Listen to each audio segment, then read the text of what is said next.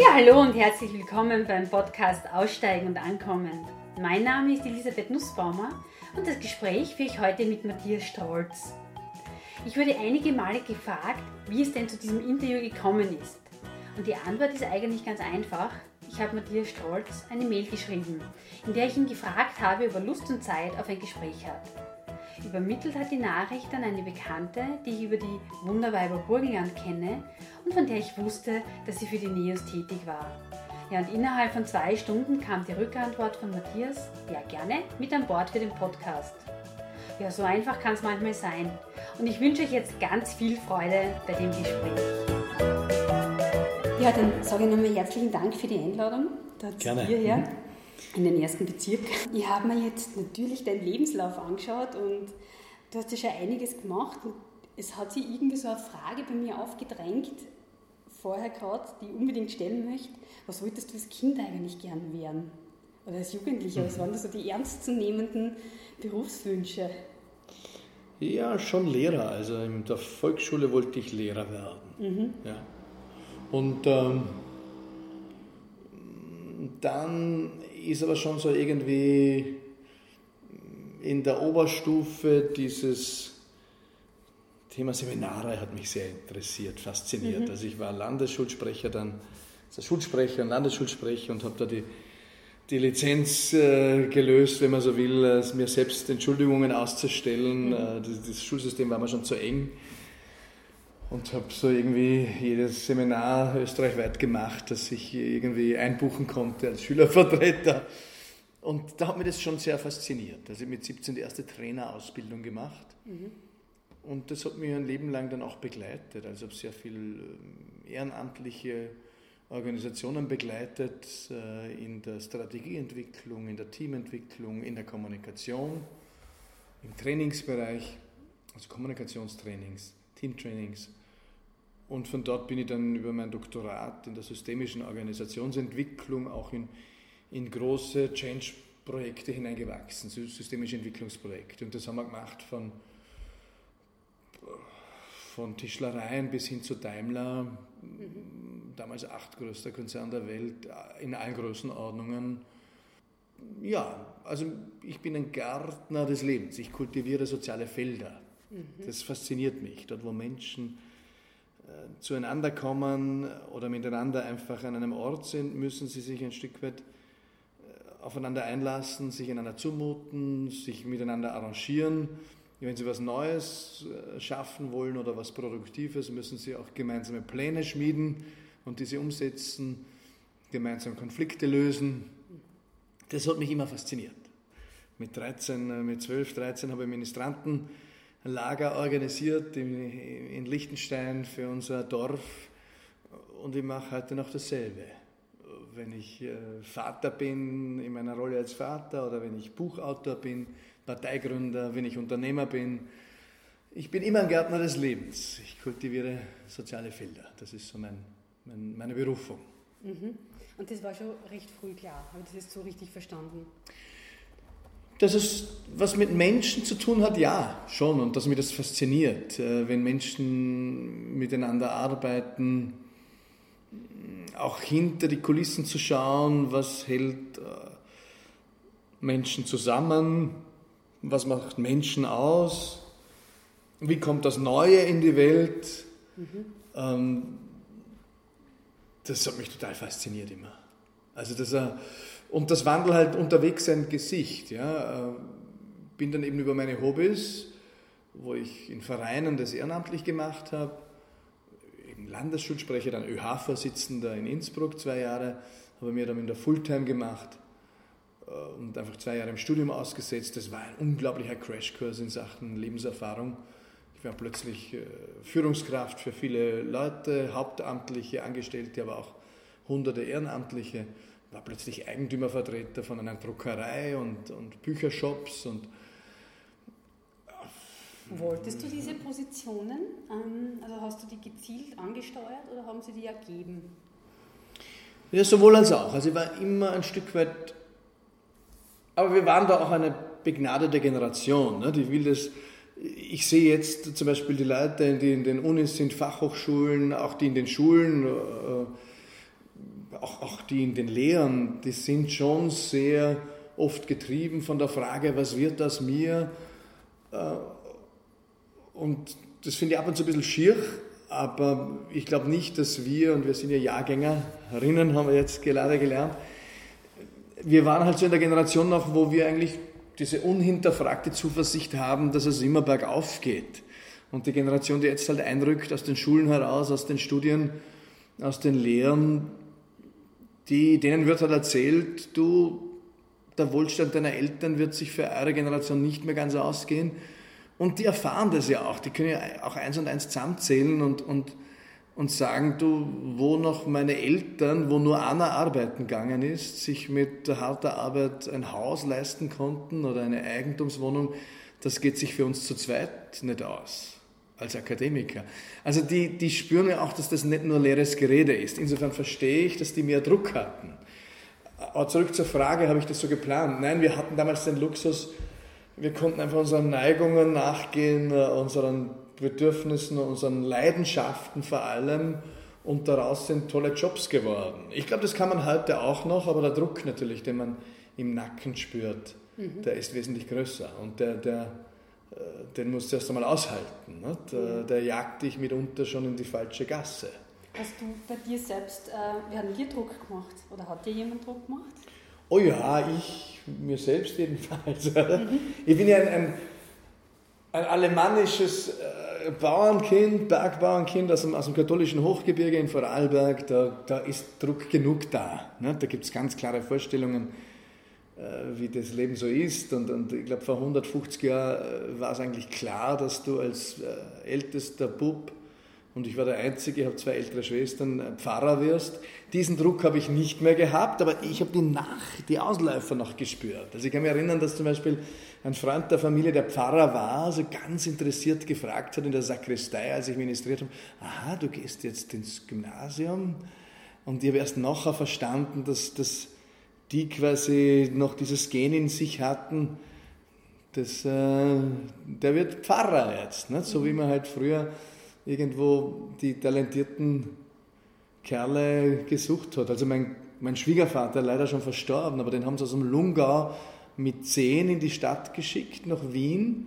Und die Perspektive war natürlich, dass der der Pfarrer wird. Mhm. Der hat sich da auch ausgewunden. Ne? Also ich glaube, Pfarrer ist ein hochehrenwerter Beruf, gell? da will ich nichts falsch verstehen.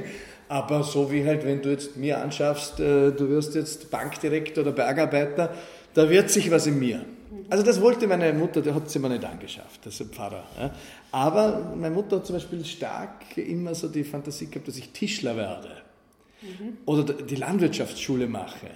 Ja. Und, und mein Vater hat eher Richtung Gymnasium gedrängt. Ja. Mhm.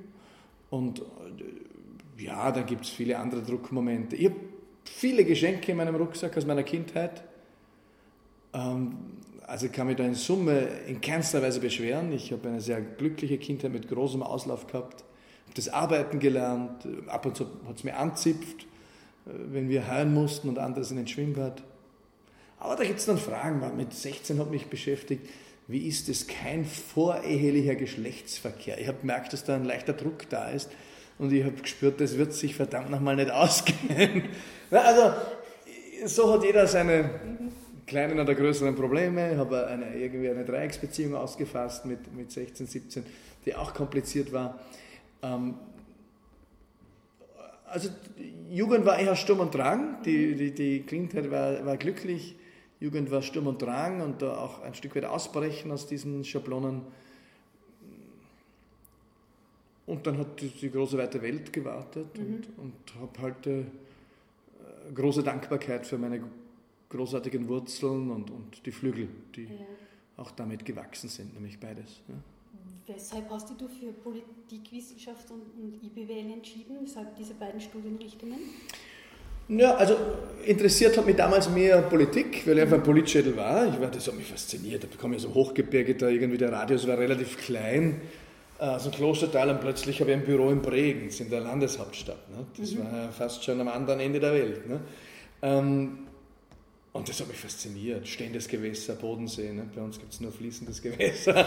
Ähm, da drin schwimmen äh, die vielen Leute, auch die Medien, die Politik, da ist schon Landespolitik, da wir haben im Landhaus das erste Büro gehabt, da haben sie uns dann ausgekaut, da habe ich das erste Interview gegeben, den Vorarlberger Nachrichten, da erzählt, was wir alles vorhaben als mhm. Landesschulsprecher.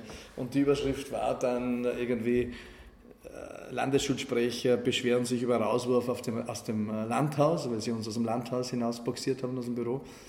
Und beim nächsten Mal, wo ich halt ins Büro gekommen bin, haben mich die Beamten ganz schier angeschaut und gesagt, so auf die Art geht es euch noch. Und, und so, das waren halt die ersten Erfahrungen auch mit Medien, dass du ein Interview gibst und es kommt aber ganz was anderes aus, als du mhm. vorhattest. Das hat mich fasziniert. Ne? Dann denkst du, das will ich noch einmal machen. Und beim nächsten Mal äh, kommt aber eher was außer wie äh, auf dem Eck, wo ich hin will. Dann die ganzen Seminare miteinander, dieses Lernen auch über den Menschen, wie wir Konflikte bewältigen können, wie wir gemeinsam Dinge bauen können. Politik ist der Ort, wo wir uns ausmachen, wie wir miteinander leben. Das, äh, und dieser Ort hat mich immer fasziniert. Mhm. Dann war es für mich klar, Politikwissenschaft haben manche gesagt, also ich war der Erste so in einer engeren Familie, der studiert hat. Ich habe eigentlich keine Freunde gehabt, die, die mir diese Erfahrung vermitteln hätten können. Ich habe, äh, ein paar meiner, meiner Verwandten sind irgendwie äh, Klosterschwestern oder, oder Pfarrer oder ja schon, also, die also sind, also dieses, dieses Eck gibt es dann schon, das ist auch ein akademisches Eck, aber mit denen habe ich wenig zu tun gehabt eigentlich damals. Ähm, hab dann ein, mein Onkel ist Philosoph, das hat mich fasziniert, der war dann auf Besuch aus, der war beim Herder Verlag damals, äh, war Philosoph so im interreligiösen Dialog zwischen Judentum und Christentum. Und wenn der da war, das war natürlich ein Wälderbur, also im Bringzer Wald, aber wenn er da war, hat er ganz andere Sprache gesprochen und eine, eine Art von Sprachmächtigkeit gehabt.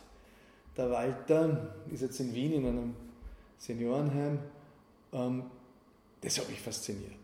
Und so mein Vater war einfacher kaufmännischer Angestellter, aber hat sein Faible für die große Welt gehabt. Also am Fernsehen ist ein Eiffelturm gestanden und eine Kennedy-Büste das waren so quasi die Fernrohre in die große weite Welt. Und dann habe ich die Gegenwelten auch erlebt, weil wir eine Frühstückspension hatten und, und die Mama dann auch kocht hat. Am Abend, so zu Weihnachten, oft auch, auch über ein Dutzend Menschen bekocht. Ähm, also die Weihnachtswochen oder dann die Februarwochen. Und jemand von uns hat den Stall müssen und die anderen zwei haben im, im, einfach beim Kochen und Abwaschen geholfen. Wir haben keine Waschmaschine, keine keine Spülmaschine bis heute nicht, die Mama. Das ist alles von Hand gegangen, da kommt schon Arbeit zusammen, ne? wenn da so drei Gänge und 14 Leute.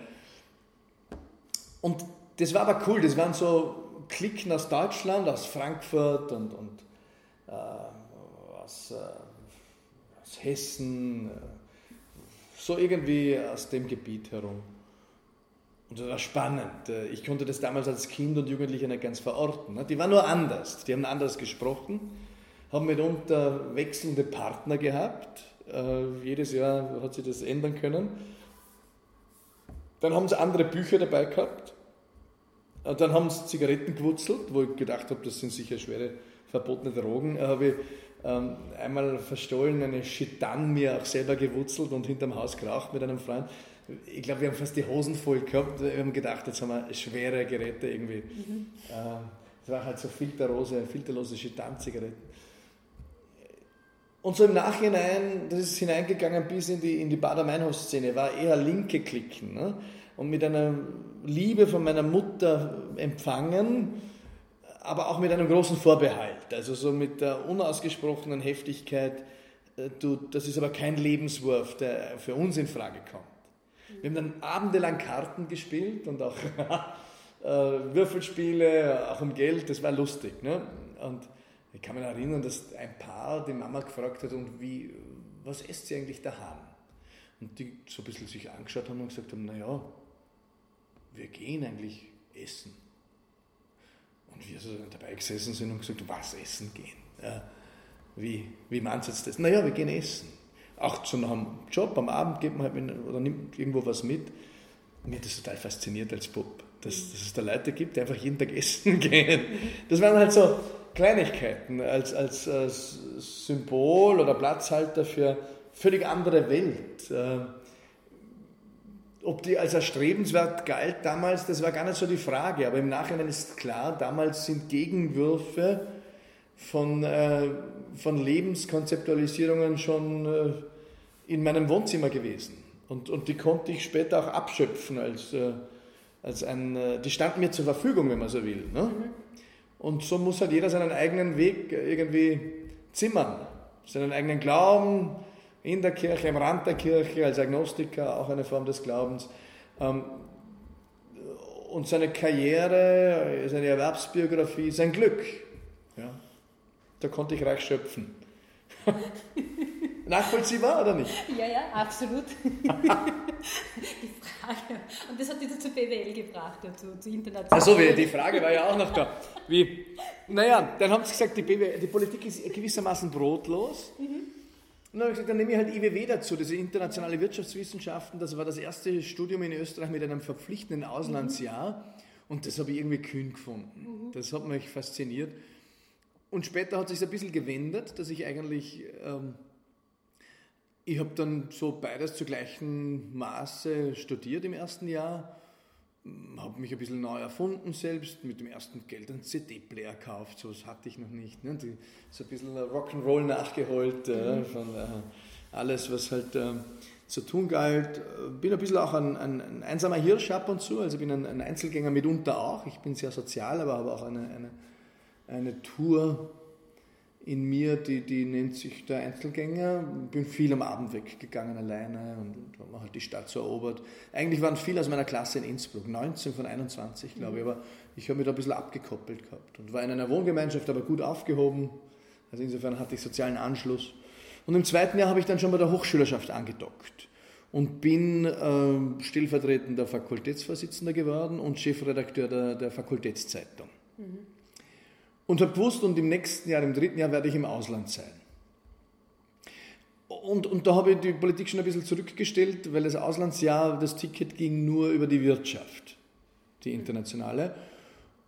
Und so wurde das mein Hauptstudium. Mhm. Ja, das hat mich teilweise interessiert, teilweise nicht. So Statistik, Buchhaltung, Kostenrechnung habe ich alles elend gefunden, habe ich halt irgendwie drüber gewurstelt. Ähm, aber so dieses Unternehmerische hat mich schon fasziniert. Dieses Unternehmensführung, Personal, da waren wir mhm. wieder beim Thema Menschen. Ja. Personalführung hat mich sehr interessiert, Soziologie hat mich sehr interessiert. Ähm, und so habe ich halt dann äh, beides mitgezogen, aber dann für die Hochschülerschaft dann später zwei Jahre ausgesetzt und habe gesagt, jetzt habe ich so viel Politik gemacht praktisch, dass ich die, die internationale Wirtschaft zu meinem Hauptstudium gemacht habe, das abgeschlossen und die Politik habe ich dann nicht mehr abgeschlossen. Mhm. Bin dann nach Wien für mein Doktorat, aber eigentlich wollte ich auch die Hauptstadt erleben. Ja. Das hat mich fasziniert. Ja. Was, weshalb hast du das Doktorat noch draufgesetzt? Naja, zum einen hat mich das einfach fasziniert, mich hier noch einmal zu vertiefen. Und zum anderen die Idee, hier Doktorat zu machen, habe ich interessant gefunden, auch in einem Land, äh, wo wo die Titelwirtschaft so, also ich, ich führe meinen Doktortitel eigentlich nicht aktiv. Oh ja, in der Signatur steht da im, im Mail, aber sonst führe ich ihn nicht. Ähm, aber ich, ich habe sicher auch eine Art von Milieuwechsel vollzogen. Und ich war schon und bin auch sowas wie ein, also Anerkennung, soziale Anerkennung war mir schon wichtig. Und neugierig bin ich sowieso und äh, dann lag es auf der Hand, mich weiter zu vertiefen. Und ich habe mein Leben lang in der auch, auch während meiner ersten zehn Jahre im Beruf immer Ausbildungen gemacht. Und ob ich jetzt eine Komplementärberaterausbildung mache, eine systemische Ausbildung oder ein Doktorat, das ist einerlei. Äh, nur die systemische Komplementärberaterausbildung kostet mir 20.000 Euro. Äh, ist eh alles wieder einer kommen. Aber warum nicht auch eine universitäre Ausbildung, die ja kostenfrei war? Ne? Also das, und wissbegierig bin ich ja. Auch jetzt wieder möchte ich in Ausbildungen gehen. Wir lernen nie aus, bis zum letzten Atemzug. Und ich glaube, das, das größte Doktorat ist das Sterben dann. Ne? Also das ist das Doktor in Sachen Leben. Mhm. Wenn du den abgeschlossen hast, bis dort. Ähm, ja, und so wollte ich auch nach Wien. Da, da kam auch viel zusammen. Also sechs, eine sechsjährige Beziehung die äh, schwierig zu Ende gegangen ist. Ich habe das Gefühl gehabt, ich muss, ich, noch, ich muss jetzt da raus. Ich war noch nicht reif für den nächsten Schritt. Ich glaube, meine damalige Partnerin wäre es schon gewesen. Ich glaube aber, das, ich musste noch Dinge erledigen, für mich erleben. Ja, musste nach Querfeld einziehen. Das war schwierig, weil, weil da auch viel Liebe da war, ja, das zu lösen und, und, und schier eigentlich. Äh, aber so ist das halt im, im Leben. Und ähm, da habe ich noch das Bundesheer nachholen müssen, habe in Tirol gemacht, als Sanitäter. Da habe ich auch gelernt, dass ich nicht alles kann. Ne? Ich habe zwar die Prüfungen da mit der Auszeichnung abgeschlossen, aber ich war ein grottenschlechter Sanitäter. Ne? Also da gibt es ganz viele, die das besser können äh, auf diesem Planeten. Ähm, aber es schien mir halt sinnvoll. Ich bin so eine anatomische Wildsau und äh, mich einmal mit dem Körper auseinandersetzen. Mhm. Und dann habe ich gesagt, so, und jetzt gehe ich, äh, jetzt ist die ÖH vorbei, diese ganz intensive Zeit, es ist das Studium abgeschlossen, es ist die Beziehung äh, irgendwie vorbei. Ich will in die Bundeshauptstadt, ich will auch die Politik dort spüren, da geht es ab. Und war auch bereit für den nächsten Schritt. Und davor war ich eben ein Jahr einmal in, in Irland. Ja. Und so war es stimmig. Und da habe ich gesagt, okay, ich werde mich selbstständig machen, ein Stück weit mit so Trainings. Mhm ähm, und, und gehe nach Wien und, und habe zuerst auf der WU angefangen im Bereich Personalentwicklung. Und dann war das aber zu eng. Die haben mich irgendwie nicht als vollwertig berufstätige Person behandelt und, und dann bin ich da irgendwie ausgebrochen und, und dieses neue Studium Organisationsentwicklung das war großartig, weil das war interdisziplinär und, und neu und, und, genau mein Interesse. Und da muss man Praxisfälle mitbringen. Die haben auch ein zweitägiges Auswahlverfahren gehabt, wo man in einem Workshop sich präsentieren musste mit seinem Fall. Und ich hatte ja schon große Beratungsfälle damals, äh, Organisationsentwicklungsfälle in der Politik. Und dann habe ich das einbringen können. Und das war ein, ein super Win-Win. Es war ein großes Glück und die haben eine ganz kleine Doktoratsgruppe gehabt von sieben Leuten, sechs Leuten waren wir. Und wir haben so einander das Versprechen geben müssen, informell, wer nicht liefert, jedes halbe Jahr. Wir haben zweimal im Semester ein Doktoratsseminar gehabt und wer, wer drei, viermal nicht geliefert hätte, der wäre rausgefallen, den hätte man ausgekickt. Und das war auch notwendig für mich als, als, als junger Unternehmer, dass ich dieses Korsett, diesen Druck auch hatte, dass ich liefern musste. Mhm. Und so äh, jetzt konnte ich noch meinen, meinen Praxisfall äh, eigentlich nicht verrechnen in dem Sinn, sondern der hat stattgefunden, aber bezahlterweise. Ich konnte ihn aber auch akademisch verwerten und, und habe da tiefe Einsichten gewonnen, auch in das Feld äh, der systemischen Organisationsentwicklung und Politikberatung.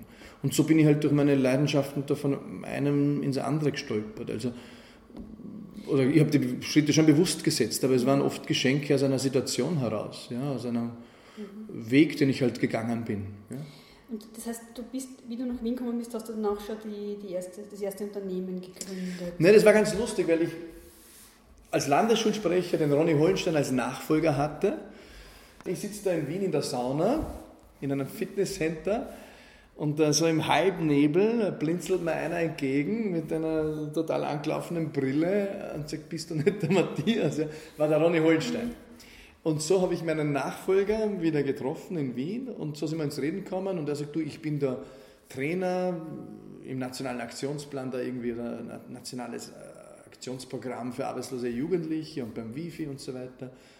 Und er hat gewusst, ich bin auch Trainer und bin dann mit ihm dort eingestiegen und er hatte schon diese Marke IC2 Consulting, Innovative Communication Center, mhm. abgekürzt IC2, war damals der, der heiße Scheiß, das irgendwie mit äh, Buchstaben Englisch und Zahlen abzukürzen.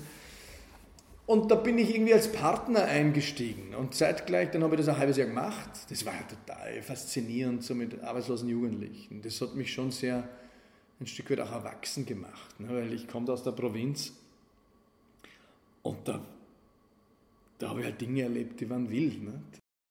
Für den Bergbauernbuben aus Waldermalberg war das äh, heftiger Tobak. Ähm, und bin ich schon in der Welt angekommen, in einer anderen hier. Ja. Und so haben wir dann, dann kam der Anruf, ich war gerade beim Wifi, bei den Kindern da, bei den Jungs, Mädels, äh, bei den Jugendlichen und ruft mich irgendeiner an und sagt, du komm ins Parlament, äh, wir wollen, dass du parlamentarischer Mitarbeiter wirst. Und sage ich, ja, bei wem? Karl-Heinz Kopf. Sage ich, kenne ich ja nicht. Ja, also vom Hörensagen kannte ich ihn, weil zwei meiner Freunde irgendwo in seinem Umfeld aktiv waren. Also du, ich bin selbstständig und ich will nicht und die Politik äh, habe ich jetzt gerade sehr intensiv gehabt. Äh, will ich eigentlich nicht mehr. Er kommt trotzdem vorbei. Also, wenn nichts ist, ist nichts und verlieren kannst du nichts. Ja, dann komme ich halt vorbei. Sehr widerwillig und bin da hingefahren. Komme ich da in die Schenkenstraße in der Nähe vom Parlament, da war das Büro und da ist der Karl-Heinz Kopf, den ich bisher nicht gekannt habe. Füße am Tisch, lässiger Hund eigentlich. Und dann haben wir halt so geredet und sage ich, ja, ich bin aber kein ÖVP-Wähler, also ich wähle auch ÖVP, vom Elternhaus her jedenfalls, aber auch schon grün gewählt, liberal. Sagt er, ist mir egal, ich will dich. Und, und so bin ich irgendwie dann IV-Trainee geworden in der, in der, industriellen Vereinigung, weil das war damals, äh, haben die eben einen Mitarbeiter gestellt für die Energieliberalisierungsverhandlungen. Ich habe gesagt, ich habe eine Firma. Ja, das müssen wir der IV nicht erzählen. Dann haben wir den Deal gehabt, äh, dass wir das der IV nicht erzählen. Was wäre schlecht gewesen, wenn die IV erfährt, dass du eine Firma hast? Naja, ich bin dort äh, angestellt worden, auf der mhm. Payroll als Trainee und, und die hätten wahrscheinlich gesagt, du entweder oder, oder irgendwie geht es ja nicht aus. Oh.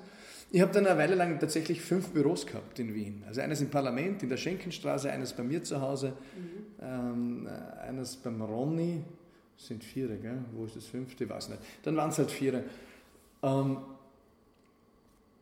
ja, und, und, und so bin ich plötzlich parlamentarischer Mitarbeiter geworden. Und die haben gesagt, der Karl-Heinz Kopf und ich hatten den Deal, er ist ja in Vorarlberg teilweise, Wahlkreisarbeit. Er hat gesagt, wenn die Arbeit passt, ist mir egal, wann du sie machst. Und so habe ich halt, ich war jung und, und ledig und solo und arbeiten hat mir Spaß gemacht. Äh, ich habe halt die ganze Woche durchgearbeitet. Am Wochenende war ich stärker im Parlament und, und nachts und, und untertags habe ich trainiert. Und, und so war das halt ein Mischmasch, war, war Herr meiner selbst. Cool war das. Wie alt warst du circa? Da war ich, äh, schätze ich mal, 2001, da war ich 28. 29. Und dann kam aber, haben sich zwei Dinge geändert. Erstens, der Karl-Heinz Kopf wurde Generalsekretär des Wirtschaftsbundes. Ja, ich habe damals keine Ahnung gehabt, Wirtschaftskammer, Wirtschaftswunder, was ist der Unterschied, aber ich habe verstanden, jetzt kommt er nach Wien quasi damit ist die Nummer, ich bin untertags woanders, natürlich nicht mehr abbildbar gewesen äh, für uns beide. Und dann haben wir im Herbst auch einen großen Auftrag von BMW bekommen.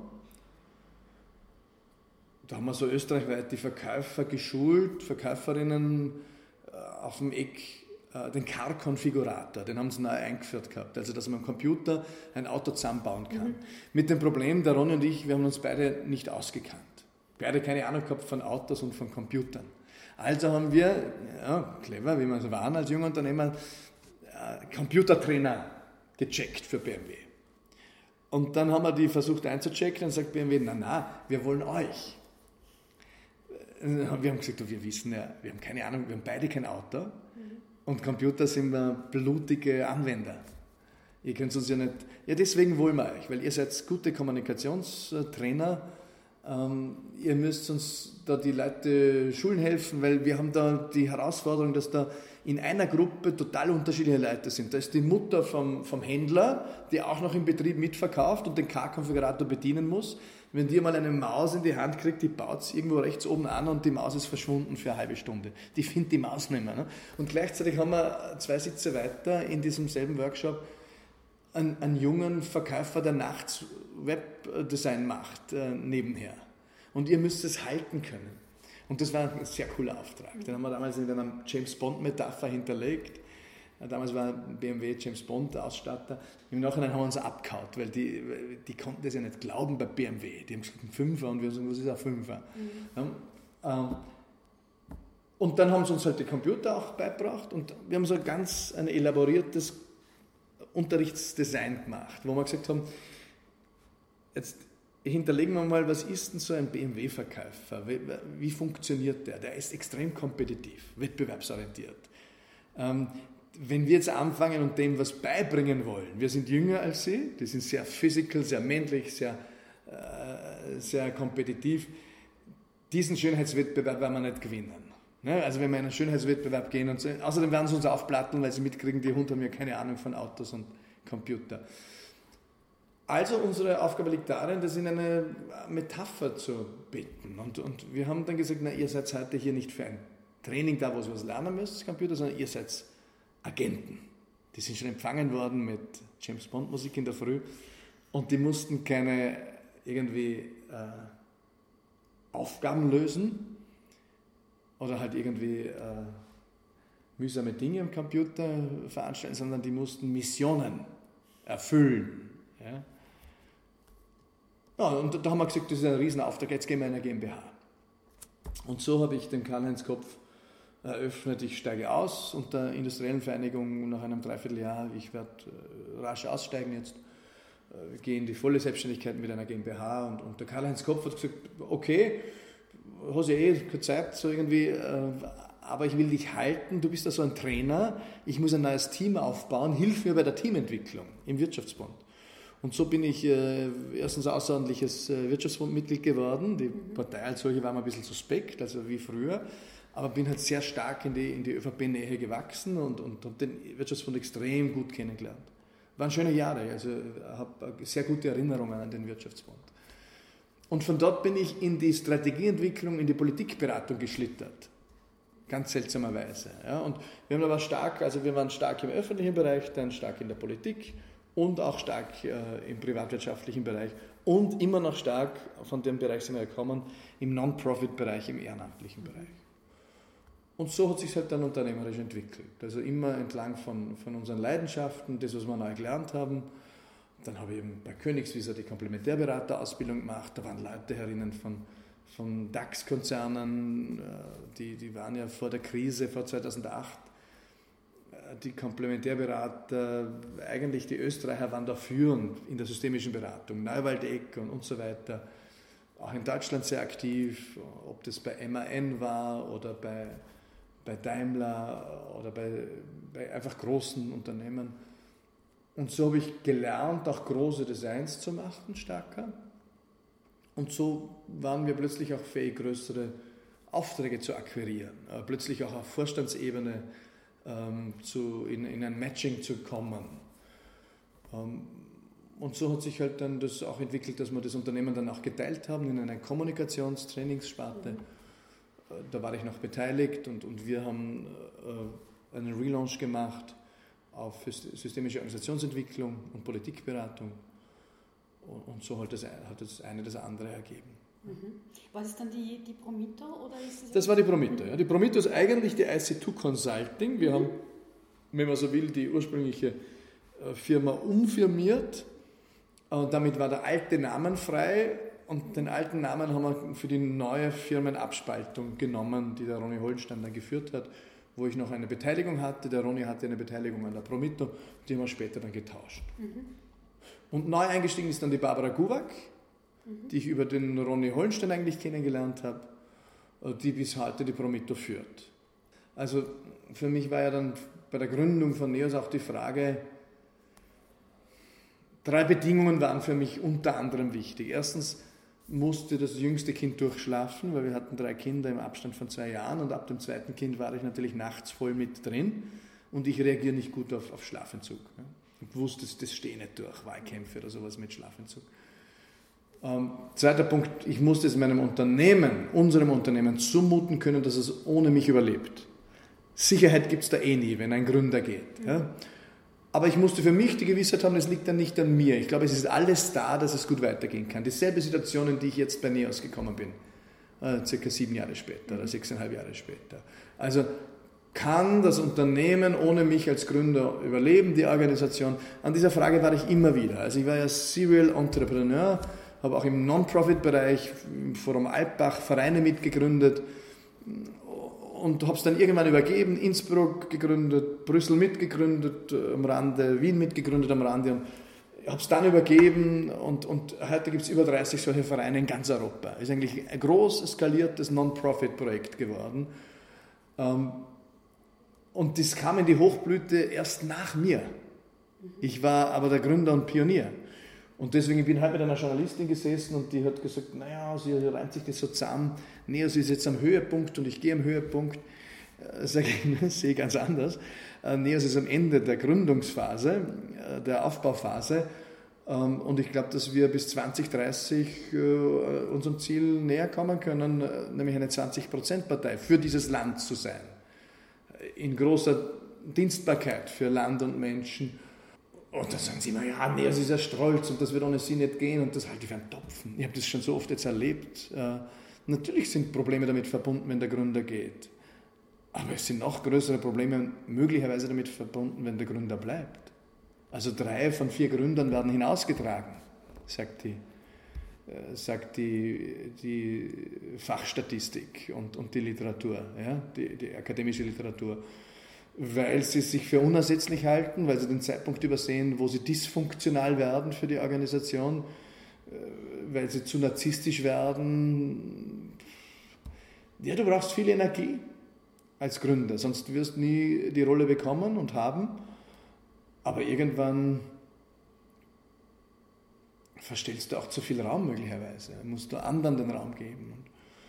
Und so habe ich immer wieder mich aufgemacht zu neuen Ufern. Ja, und das war auch immer mir wichtig, dass es gut weitergeht. Also als systemischer Organisationsentwickler begreife ich ja eine, ein Unternehmen, eine Non-Profit-Organisation, auch eine Partei als ein soziales Lebewesen. Das Ding lebt für mich. Und ein Lebewesen hat Bedürfnisse, hat Eigentümlichkeiten, wir sagen auch als Systemiker, ein System hat auch ein, ein soziales System hat eine eigentümliche Verarbeitungslogik, ist eine Blackbox, die können wir erspüren, mit Hypothesen auch, auch analysieren, aber sie bleibt in der Essenz dann auch ein Stück weit ein Mysterium.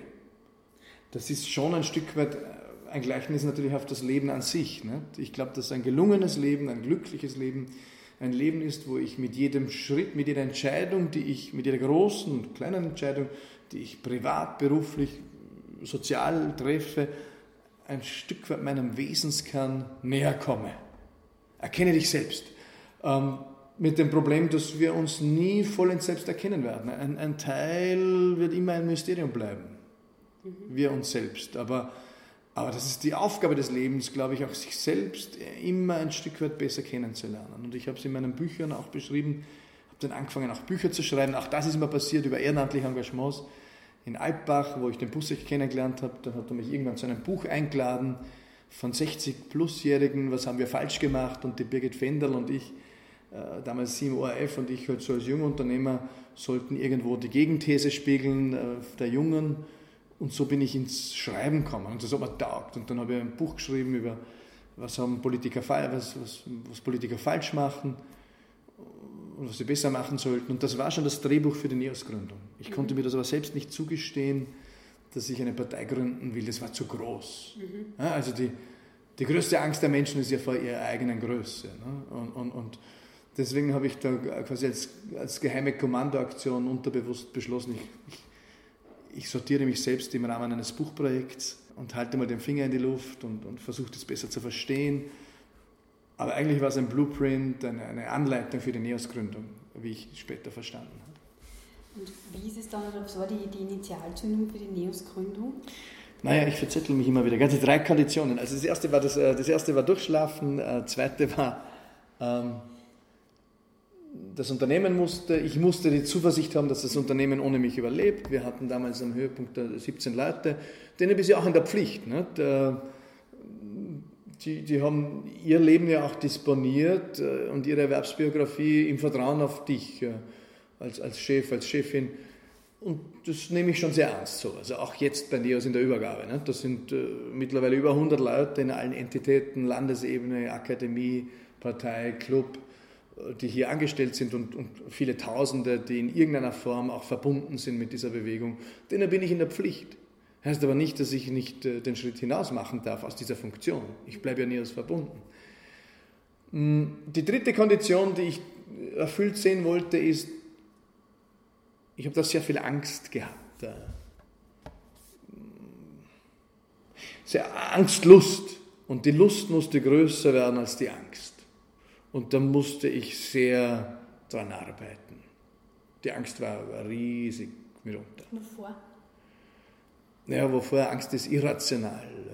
Ich habe so Verfolgungsträume gehabt. Als ich in der ÖH war, da war zwei Wochen bevor ich äh, Vorsitzender wurde, ist ein Hitler seinem Geburtstag sind da Brandanschläge auf die Hochschulschaft ver verübt worden. Damals mit Morddrohungen gegen den äh, Hochschulpfarrer, den Rektor und den ÖH-Vorsitzenden. Und das war eigentlich schier, weil ein Brand wurde gelegt neben dem Liftschacht und der Liftschacht ist schon äh, das Fenster geborsten, aber es hat nicht hineingebrannt. Also wenn es da hineingebrannt hätte, dann wäre das mitunter tödlich ausgegangen, weil das natürlich durch diese äh, öligen äh, äh, Auffahrtstränge auch hinaufbrennen könnte und dann hast du eine Rauchentwicklung, die, was man eh weiß, wenn die Leute schlafen und Rauchentwicklung dann, dann kann das sehr ins Auge gehen. Damals war der, der Fuchs noch nicht gefasst, der Brieffrontenattentäter. Wir waren, wir waren irgendwie äh, Zielobjekt, weil wir ein Ausländerreferat hatten. Das äh, galt natürlich als, als, als Zielobjekt äh, dieses unbekannten Täters oder dieser Tätergruppe. Ja, und dann war mal laufend die Staatspolizei da. Es war ganz skurril, weil ich habe früher schon die Ängste gehabt, ähm, ich weiß es nicht, ab und zu denke ich mir, das sind, könnten systemische Verstrickungen sein von meinem Ur-Urgroßvater, der ja ein, ein, ein Revolutionär und, und, Bauernbefreier und auch Parteigründer war, der irgendwie unter Morddrohungen äh, von der Kirchenkanzel mehr oder minder das Dorf verlassen musste im hinterm Bringser Wald. Ähm, ich, ich, ich, in meiner systemischen Einsicht habe ich da im Nachhinein ein paar Dinge paar Steine umgedreht in der Familiengeschichte, wo ich glaube, es kann dorther einiges rühren. Und ansonsten ist halt eine Angst da, wenn sie da ist. Ne? Ich habe halt Angst gehabt im Wald allein. Ich habe dann das gemerkt, wenn ich so auf der Alp oben allein war in einer Hütte. Ich habe kalt geschwitzt. Ne? Ich habe da alles gehört. Da hat es kratzt. Äh, an der Tür, da oben geht es ja rund, ne? auf so einer Alp rund um dich. Oder wenn ich allein am Berg gelegen bin, unter freiem Himmel, habe ich mich schon angeschissen. Aber und, hast du das trotzdem gemacht? Ja, ich wollte mich dieser Angst auch stellen. Mhm. Und hinzu kamen eben diese politischen Angsträume. Dann war noch eine Diebstahlserie, Kriminalpolizei die ganze Zeit da, wo noch eine, eine enge äh, Verbündete irgendwo in die Diebstahlfalle gegangen ist. Und dann, dann äh, war noch eine, dann haben sie den Tresor irgendwie ausgeräumt mit dem Problem mit dem Schlüssel. Den Schlüssel hatten nur ich und zwei, drei Leute. Plötzlich war ich der Verdächtige in der dritten Woche. Also lauter so Dinge und das war schon viel für so ein was war ich, 24 oder sowas? Äh, oder, oder, jünger, was war ich? Das war 94, 96, 98, 23, 24. Ja. War ein Crashkurs in Sachen Leben und, und hat aber ein Stück weit diese Angst verschärft. Und irgendwie habe ich da gegen Ende meiner 30er Jahre dann das Gefühl gehabt, ein bisschen, ein bisschen unwürdig, da Schiss zu haben im Wald. Gell? Wenn ich da jogge allein im Wald und da bricht was aus dem Gebüsch, dass mir fast das Herz in die Hosen rutscht ich will mit dem stellen und dann habe ich ja diesen Vision Quest auch gemacht. Dieses äh, Ritual, fünf Tage draußen im Wald alleine fasten, äh, mit schamanischer Begleitung. Das hat mich auf eine Art und Weise geklärt, das war interessant. Wir hatten davor verhandelt mit Deloitte, die wollten unsere Firma integrieren und wir wären dafür Partner geworden bei Deloitte. Wäre natürlich aus jetziger Sicht sehr lukrativ gewesen, das hätte ich wahrscheinlich ausgesagt. Ähm, weil die haben sich sehr gut entwickelt. Also die Consulting-Sparte hat, glaube ich, 120 Leute von den Leuten in Österreich. Und irgendwie bin ich auch ein bisschen mit der Fantasie in den Wald gegangen, habe gesagt, vielleicht klärt mich das, ich habe so viele Fragen offen, auch diese Politik und überhaupt. Aber vor allem wollte ich mich dieser Angst stellen. Ich wollte eigentlich ein Buch schreiben über Wege zu mir selbst. Sieben Wege zu mir selbst und ein Weg war so Selbsterfahrungsseminare, Selbsterfahrungsschiene und, und da war ein Format, war dieser Vision Quest und ich habe so die Regel entwickelt, wenn dir etwas in derselben Woche oder in denselben zehn Tagen dreimal begegnet von unterschiedlichen Seiten, dann akzeptiere ich, dass das Schicksal mit dem Zaunpfeil mir aufs Vorderhirn schlägt und sagt, äh, du bist gemeint. Und so habe ich realisiert, ich soll nicht über den Vision Quest schreiben als Format der Erkenntnis, sondern ich soll ihn machen. Dann habe ich gegoogelt, Vision Quest, und ich kann ihn in Alaska machen, in Finnland, in Südfrankreich. Und ich habe aber gewusst, drei kleine Kinder, meine Frau wird mir Baum aufstellen, äh, sehr beschäftigt als junger Unternehmer sowieso, ausgebucht bis Weihnachten. Ähm, ich, so ein Vision Quest geht zehn Tage mit Vor- und Nachbereitung. Ich habe nur fünf Tage. Habe gegoogelt Vision Quest Wien und da hupft so eine Stadt-Indianer aus. Äh, fünf Tage später bin ich schon bei dem gehockt. Und, und habe halt gesagt, okay, ähm, erzähl mir mal, wie ist es so und überhaupt, Und dann haben wir schon eingebucht. Ich habe fünf Tage frei gehabt im August. War perfekt. Auch die Idee, im August draußen zu liegen, war mir lieber als im, im September, Oktober, November, wenn du ohne Zelt liegst und alles. Ne? Äh, bin ja eher ein verfrorener Typ. Ne? Also von, ich bin eher so ein Stadtweicher geworden über die Jahre. Ähm, und ja, da draußen wollte ich meiner Angst begegnen und das ist wohl gelungen. Ja. Also die Angst ist nicht voll weg, aber, aber sie, sie hat sich äh, gewandelt. Äh, und, und das war sicher, ich bin nicht zurückgekommen, sortiert auf den Ecken, ja, Firma verkaufen oder nicht. Aber alle Themen haben eine Latenz bekommen, eine, eine Art Richtung und ich, war, ich wurde geklärt auf einer ganz anderen Ebene. Und das sind dann Dinge in meinem Leben passiert plötzlich nach diesem Vision Quest, die einfach vorher in dieser Form sich nicht geklärt hätten. Bist du mit einer bestimmten Fragestellung jetzt außer, außer sich der Angst zu stellen da reingegangen? Ja, die Leitfrage ist ja bei diesem Vision Quest, den, den Vision Quest gibt es auch äh, für Freunde, denen das zu schamanisch, esoterisch oder sonst irgendwie mhm. zu verwegen klingt. Ich bin immer einer, der mit beiden Beinen gut verwurzelt ist in, in, in den spirituellen Dimensionen, wo ich einfach glaube, es ist es ist völlig überheblich und naiv zu glauben, dass es nicht mehr zwischen Himmel und Erde gibt, als das, was wir heute verstehen. Also hätte damals ein Albert Einstein so operiert, dann hätte die Relativitätstheorie nicht, nicht gefunden. Die hat er ja über Intuition gefunden, wie er selbst auch berichtet hat. Die Welt wäre heute noch flach. Ja? Also dieser Positivismus und, und die Naturwissenschaftsgläubigkeit, die wir heute haben, die halte ich in ihrer Absolutheit auch äh, für, für, äh, für falsch. In dem Sinn, äh, natürlich bin ich der Aufklärung verpflichtet, die Großes geleistet hat für die Menschheit, Naturwissenschaft Sensationelles geleistet, aber ich erwarte für die nächsten Jahrzehnte die Aussöhnung zwischen Spiritualität und, und Naturwissenschaft. Und die ist ja schon unterwegs. Ein, ein, ein Huber zum Beispiel publiziert ja auf diesem Eck, ja, der Hormonpapst ähm, der, mit, mit Der holistische Mensch zum Beispiel, sein letztes mhm. Buch. Äh, also, was war die Frage? Ich verzettel mich, ich, ich verplapper mich total da. Da hast du mich eingeflaschelt, oder? Äh, die Frage war, ob du mit einer bestimmten Fragestellung reingegangen bist. Ah ja, also es gibt auch das Format natürlich ähm, äh, von der Wissenschaft vermessen, von Paul Rebilot, einem, einem US-amerikanischen Sozialwissenschaftler, der, der dort nennt sich die Heldenreise, ist aber eins zu eins quasi das Destillat äh, der schamanischen, des schamanischen Vision Quests. Äh, die, die Leitfrage ist, äh, was ist das Lied meines Lebens? Mhm. Und das hat mich immer fasziniert, weil mich aus der Sterbeforschung heraus die Frage beschäftigt und fasziniert hat, was sind die, die, was sind die Fragen, die die Menschen beschäftigen auf dem Sterbebett? Das hat mich immer be beschäftigt und, und die Kübler-Ross und andere sind hier relativ klar. Also die Fragen von, von Zehntausenden von Menschen, die hier begleitet wurden äh, in ihrem Sterben, das ist die Frage, äh, habe ich genügend Liebe bekommen und gegeben? Habe ich den Sinn meines Lebens erkannt? Habe ich mein Lied gesungen? Das, selbst diese Metapher habe ich die Melodie meines Lebens erkannt. Diese Metapher wird auch äh, von manchen Sterbeforschern verwendet, also auch sehr nüchternen. Und diese Metapher wird eben auch von, äh, von den indianischen Stämmen äh, verwendet, die dieses äh, Format hatten für ihre jungen Männer, bevor sie in den Stand des Kriegers aufgenommen wurden, haben sie gesagt, so und jetzt außer mit dir in die, in die Wildnis.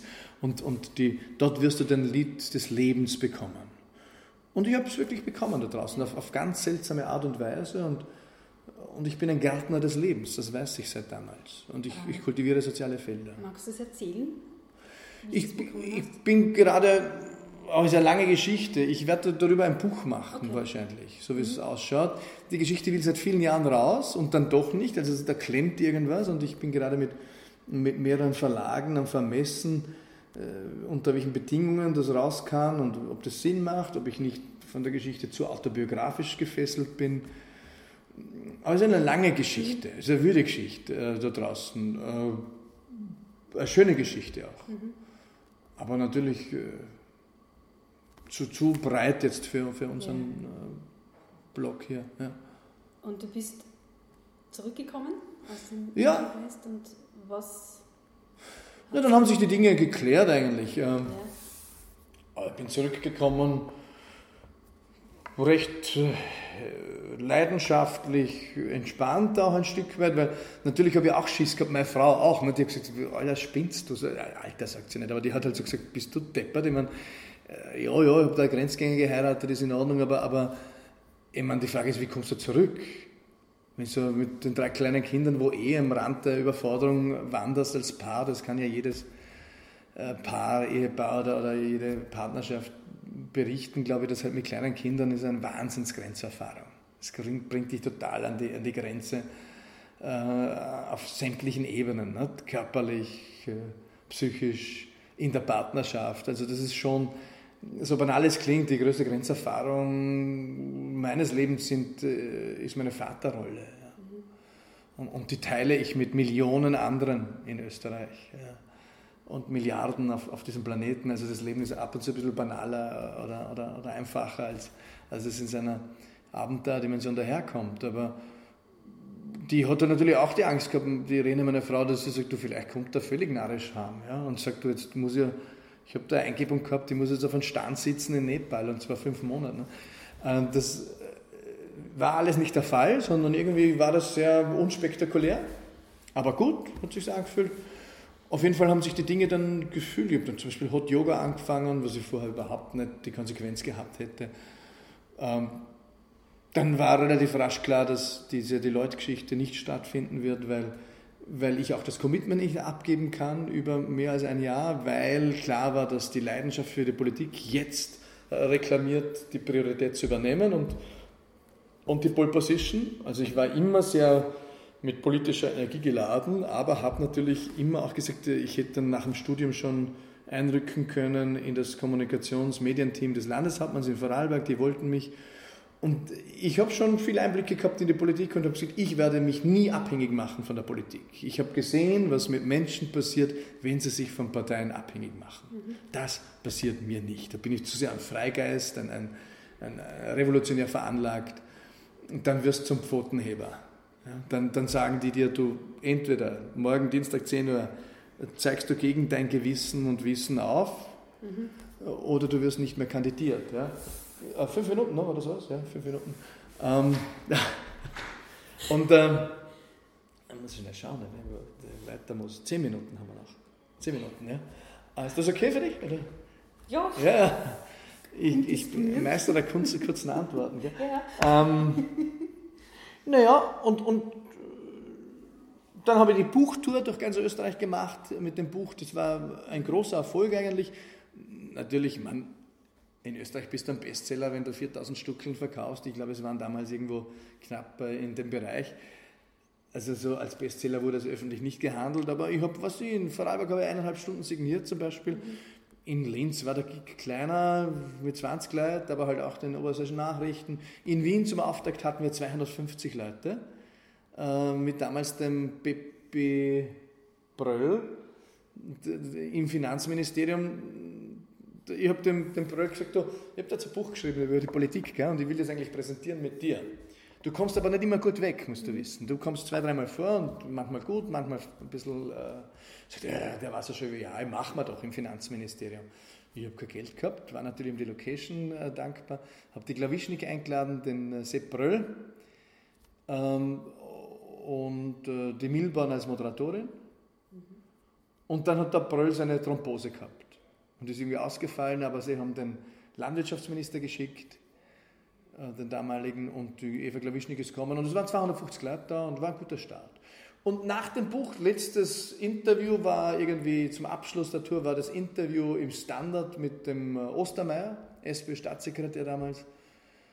Und zum Abschluss war die Frage des Journalisten, hey, äh, hey, kannst du oder können Sie sich vorstellen, äh, hat er eigentlich den Ostermeier gefragt, können Sie sich vorstellen, dass der, dass der Strolz in die Politik geht? Und der Ostermeier sagt so irgendwie, nein, nein, das ist ja ein so ein Berater, der redet gern über die Politik, aber selber tut er sich nicht an. Und ich habe gesagt, nein, nein, ich, ich habe immer gewusst, ich werde in der Politik sein, wenn die Zeit reif ist. Ja, das habe ich gewusst. Da habe ich große Klarheit in einem inneren Ort gehabt, in meinem Herzen.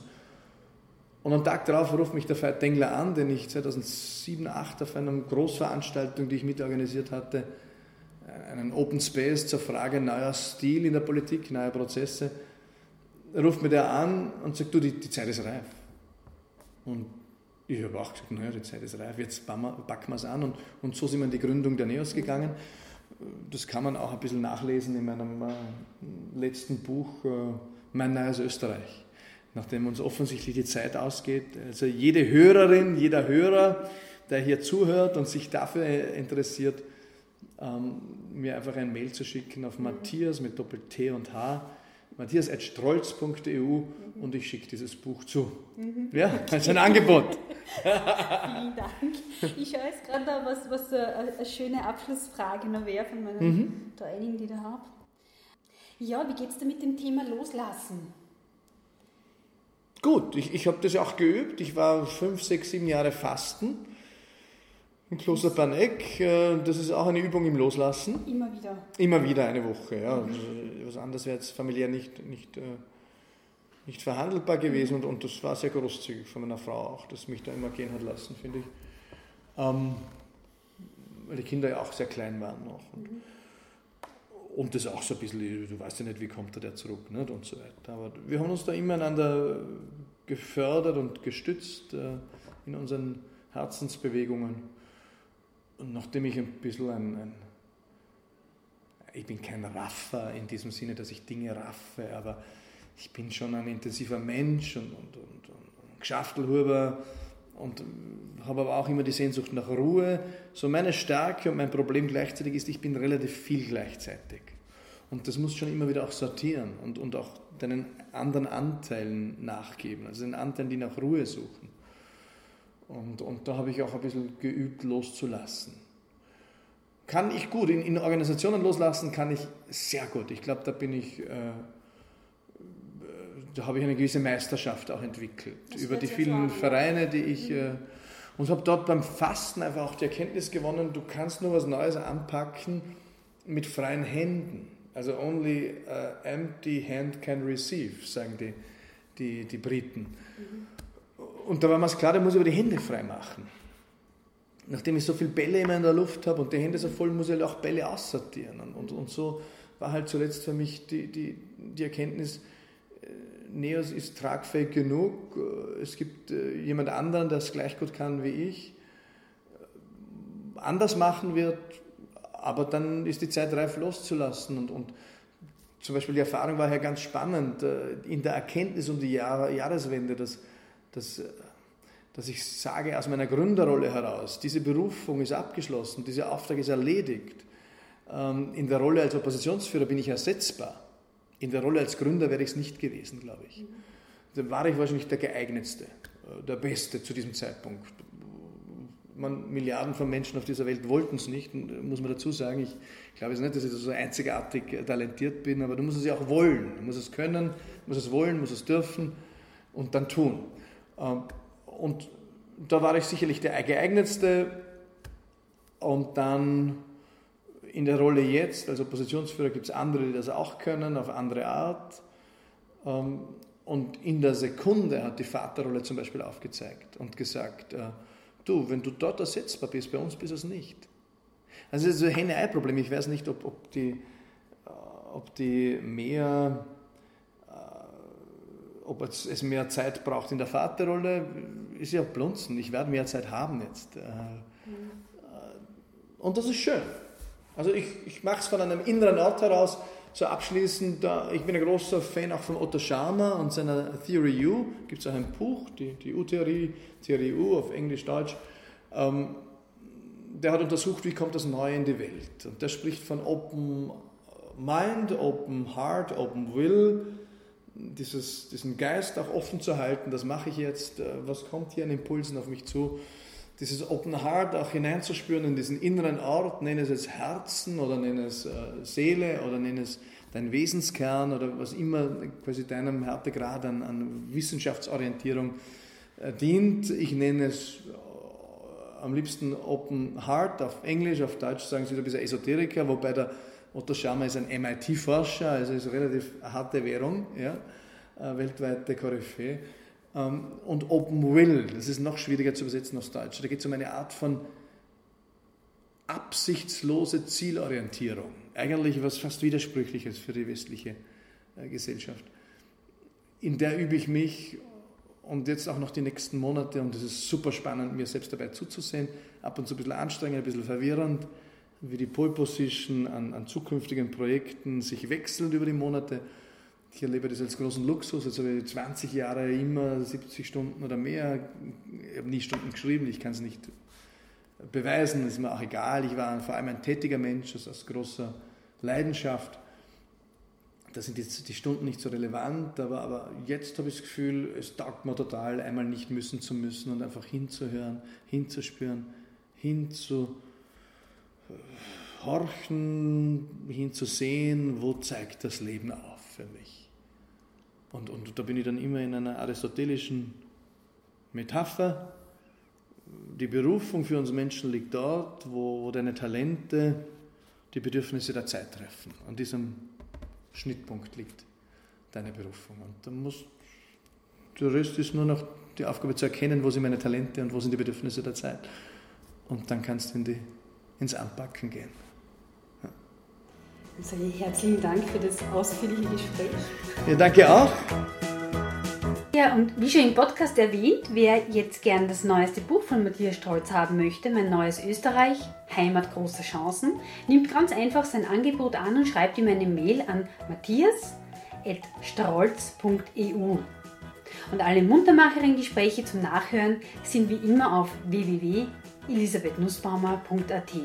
Tschüss und bis bald!